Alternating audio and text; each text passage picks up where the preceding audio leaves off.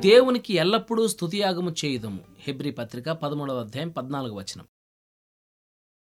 ఒక దైవ సేవకుడు చీకటిగా మురికి వాసన కొడుతున్న చిన్న గుడిసెలోకి తొంగి చూశాడు. ఎవరు బాబు అది? అంటూ ఒక నీరసమైన స్వరం వినబడింది.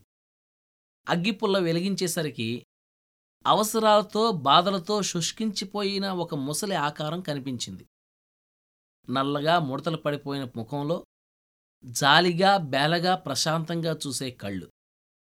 ఆ కుక్కి మంచం మీద పడి ఉన్న ఒక ముసలవ్వ. చలి వణికించేస్తున్న ఆ గుడిసెలో చలి కాసుకునేందుకు కుంపటి లేదు. ఆమెకు తినడానికి తిండి లేదు. ఆమెకు ఉన్నవల్ల రెండే రెండు. ఒకటి కీళ్ళవాతం రెండు దేవునిపై విశ్వాసం. ఇక అంతకంటే దిక్కులేని స్థితిలో మరెవరూ ఉండరు. కాని ఆ ముసలవ్వ తనకిష్టమైన పాట ఒకటి పాడి వినిపించింది. నేను పడే కష్టం తెలియదెవరికి? ఏసుకు తప్ప తెలియదెవరికి? నేను పడే కష్టం తెలియదెవరికి? హలిలుయా స్తోత్రం. పడుతూ ఉంటాను లేస్తూ ఉంటాను నిలబడతాను కూలిపోతాను మహిమ నా చుట్టూ ప్రకాశిస్తుంది హలిలుయా స్తోత్రం. ఇలా సాగిపోతుంది. నేను చేసే పనిని ఎవరూ చూడరు నా బాధలెవరికీ తెలియవు మళ్ళీ వెంటనే హలిలుయా స్తోత్రం. ఇక చివరి చరణం చూడండి. నాకున్న సంతోషం తెలియదెవరికి? యేసుకు తప్ప తెలియదెవరికి? ఎటు పోయినను శ్రమపడుచున్నను ఇరికింపబడు వారము కాము? అపాయములో ఉన్నను కేవలము ఉపాయము లేనివారము కాము? తరుముబడుచున్నను దిక్కులేని వారము కాము? పడద్రోయబడినను నశించువారము కాము?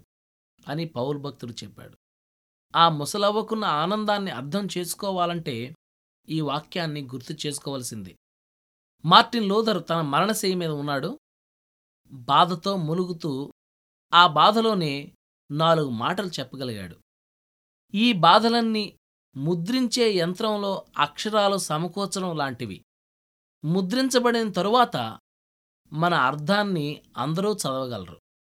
తుఫాను వస్తున్నప్పుడు ఓడలో తిరుగుతూ నావికులకు ధైర్యం చెబుతున్న పౌలు విషయం ఊహించండి. భయంతో కొయ్యబారిపోయిన వాళ్ళతో ధైర్యం తెచ్చుకోండి అంటున్నాడు పౌలు.